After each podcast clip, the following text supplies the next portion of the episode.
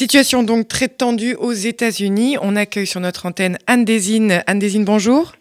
Bonjour. Merci de nous rejoindre sur notre antenne. Vous êtes spécialiste des questions politiques et juridiques aux États-Unis. Vous êtes professeur à l'Université Paris-Ouest Nanterre et vous êtes l'auteur, entre autres, d'un ouvrage, La Cour suprême des États-Unis, droit politique et démocratie, paru aux éditions Dalloz, mais également Les États-Unis et la démocratie, paru à l'Armatan en 2019.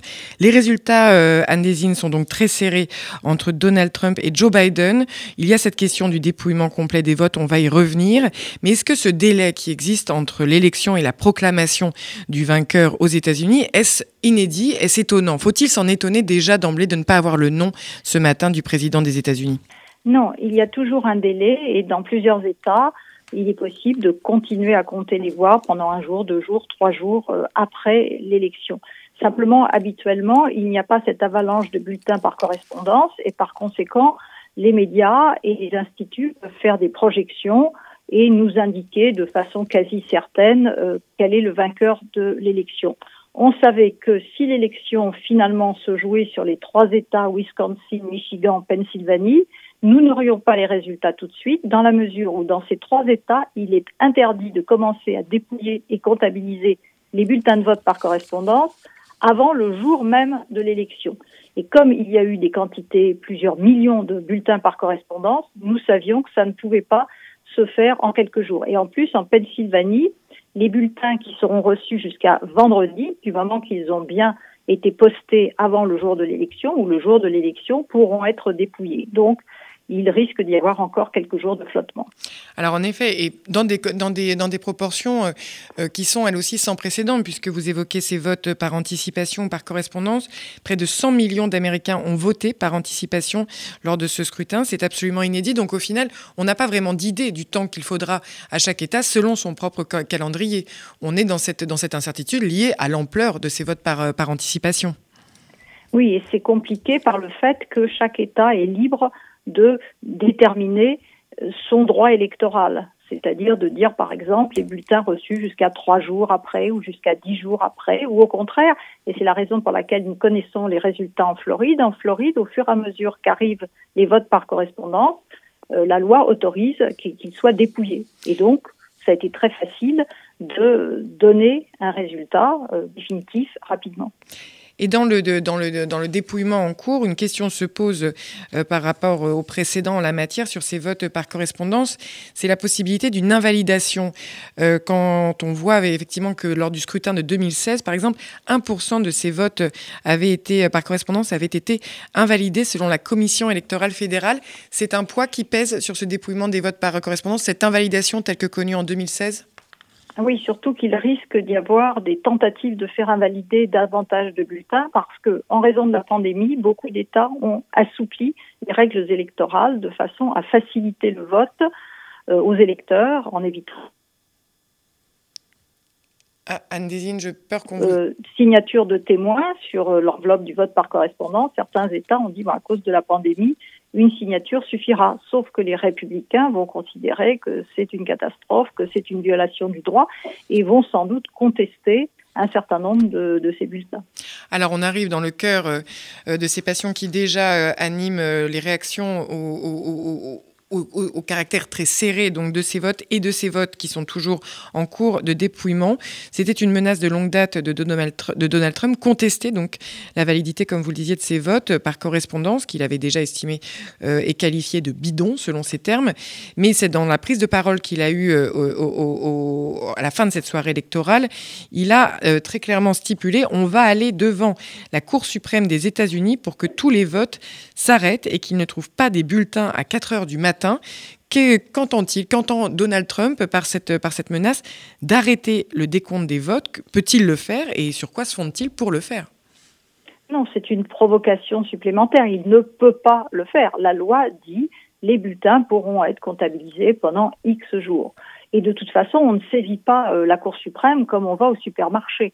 Euh, les règles électorales, c'est du droit étatique, donc théoriquement, on saisit d'abord la juridiction de l'État, on va peut-être en appel, peut-être devant la Cour suprême de l'État, et même si il était envisageable que la Cour suprême entende l'affaire, encore faudrait-il qu'il y ait une base juridique, et pour le moment, nous ne savons même pas ce que conteste le président Trump, et nous ne savons pas quel est le cheminement.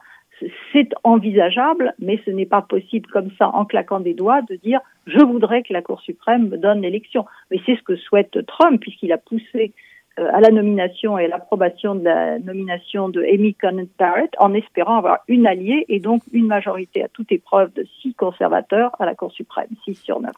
Anne Désine, c'est ce qui nous conduit justement dans les entrailles du fonctionnement très complexe de ce système électoral américain, le rôle de la Cour suprême, qui effectivement exhibe Donald Trump comme une provocation, mais dont il pointe en effet la mainmise qui est désormais celle des républicains sur cette institution.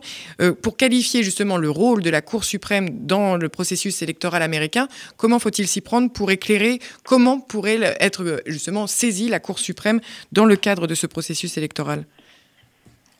Tout d'abord, il est possible de la saisir, mais il est aussi possible que la Cour refuse de se saisir de l'affaire, puisqu'elle jouit d'une latitude considérable via un mécanisme qui s'appelle le writ of certiorari.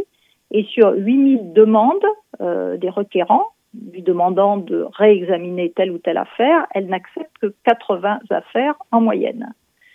Et on peut penser que le Chief Justice n'a pas tellement envie de se mêler de cette affaire, car s'il y avait une décision à six voix contre trois donnant la présidence à Trump, s'en serait fait de la légitimité de la Cour et il n'est pas du tout sûr que cette décision serait acceptée, comme la décision de 2000 qui a donné l'élection à George W. Bush, qui était minoritaire d'un suffrage populaire, avait été acceptée à la fois par son concurrent, Al Gore, avec beaucoup d'élégance, mais également par l'opinion publique, parce qu'à l'époque, la Cour jouissait encore d'une certaine aura et on ne la qualifiait pas de partisane. Alors que de nos jours, en raison de plusieurs décisions depuis une dizaine d'années et depuis 2000 d'ailleurs, euh, le prestige de la Cour a été atteint et euh, sa légitimité, en tout cas sa crédibilité, commence également à être atteinte. C'est intéressant, Anne Désigne, puisque vous dites que même cet acte euh, très provoquant qui avait été celui, de la, nomination d'Amy Coney Barrett quelques jours à peine avant, le scrutin, et finalement donc cette majorité actée des, conservateurs au sein de cette Cour suprême, pourrait conduire finalement la Cour suprême à une forme de réticence à l'idée de se saisir de, cette, de, cette, de cet appel et de cette injonction qui est faite par, par, euh, Donald Trump aussi directement, de pouvoir s'en prévaloir. Au, final, Donald Trump, en, jouant cette carte, finalement pourrait euh, amener la Cour suprême à vouloir préserver sa propre légitimité en ne concédant pas justement un avantage à Donald Trump?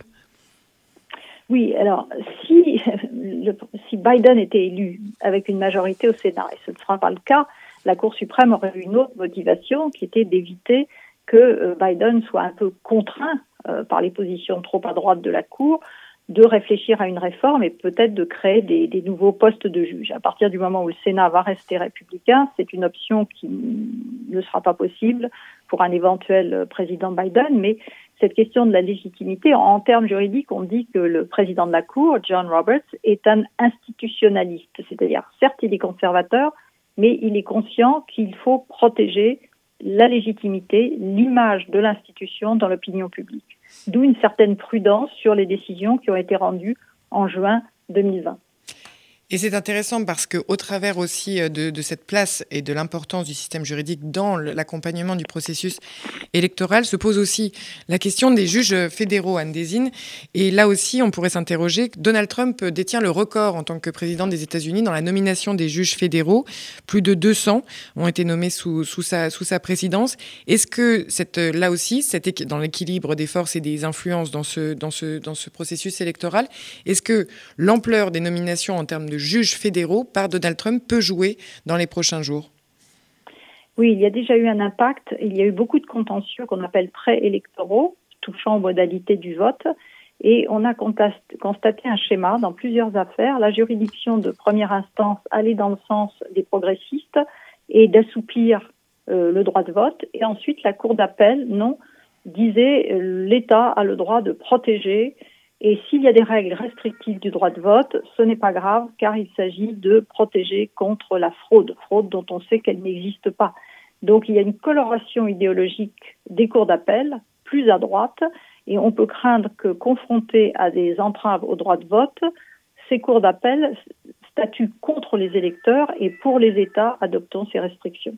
Donc sans avoir à se saisir et éventuellement d'être débouté par la Cour suprême, ces, juges fédéraux auront un rôle à jouer dans les prochains jours dans les décisions qui seront prises État par État. Oui, parce que si l'on prend l'exemple d'une cour d'appel, par exemple conservatrice, comme le 8e ou le 11e circuit, qui dit euh, on ne peut pas assouplir, l'État a raison d'introduire toutes ces restrictions, à partir du moment où la Cour suprême ne prend pas l'affaire en réexamen, c'est la décision d'appel qui s'impose et qui s'applique. Et, comment, alors, au regard donc de ce que nous savons ce matin, Anne Désine, euh, on est littéralement plongé là-dedans, c'est-à-dire que à, l'aune de ce qui va être la temporalité de chaque État pour le dépouillement, ces États clés que l'on que l'on signalait de, de, la, de, la, de la ceinture de roue, de la Rust Belt, à l'échelle de chaque État, observer la manière dont les tribunaux ou non vont être saisis, c'est ça dans les prochains jours? Oui, il risque d'y avoir des dizaines de, petits contentieux. Il va falloir essayer de s'y retrouver pour voir comment euh, tel tribunal, telle juridiction statue et vers quelle euh, résolution du litige on s'achemine et par les questions qui s'étaient déjà posées précédemment. Est-ce que, comme l'Allemagne le, qualifie, euh, le, ce contexte finalement de, lenteur de dépouillement, les risques hein, juridiques, institutionnels qui pèsent aussi sur, euh, sur la, menée, la capacité à conduire à bien ce processus, est-ce que c'est explosif comme, comme, comme situation?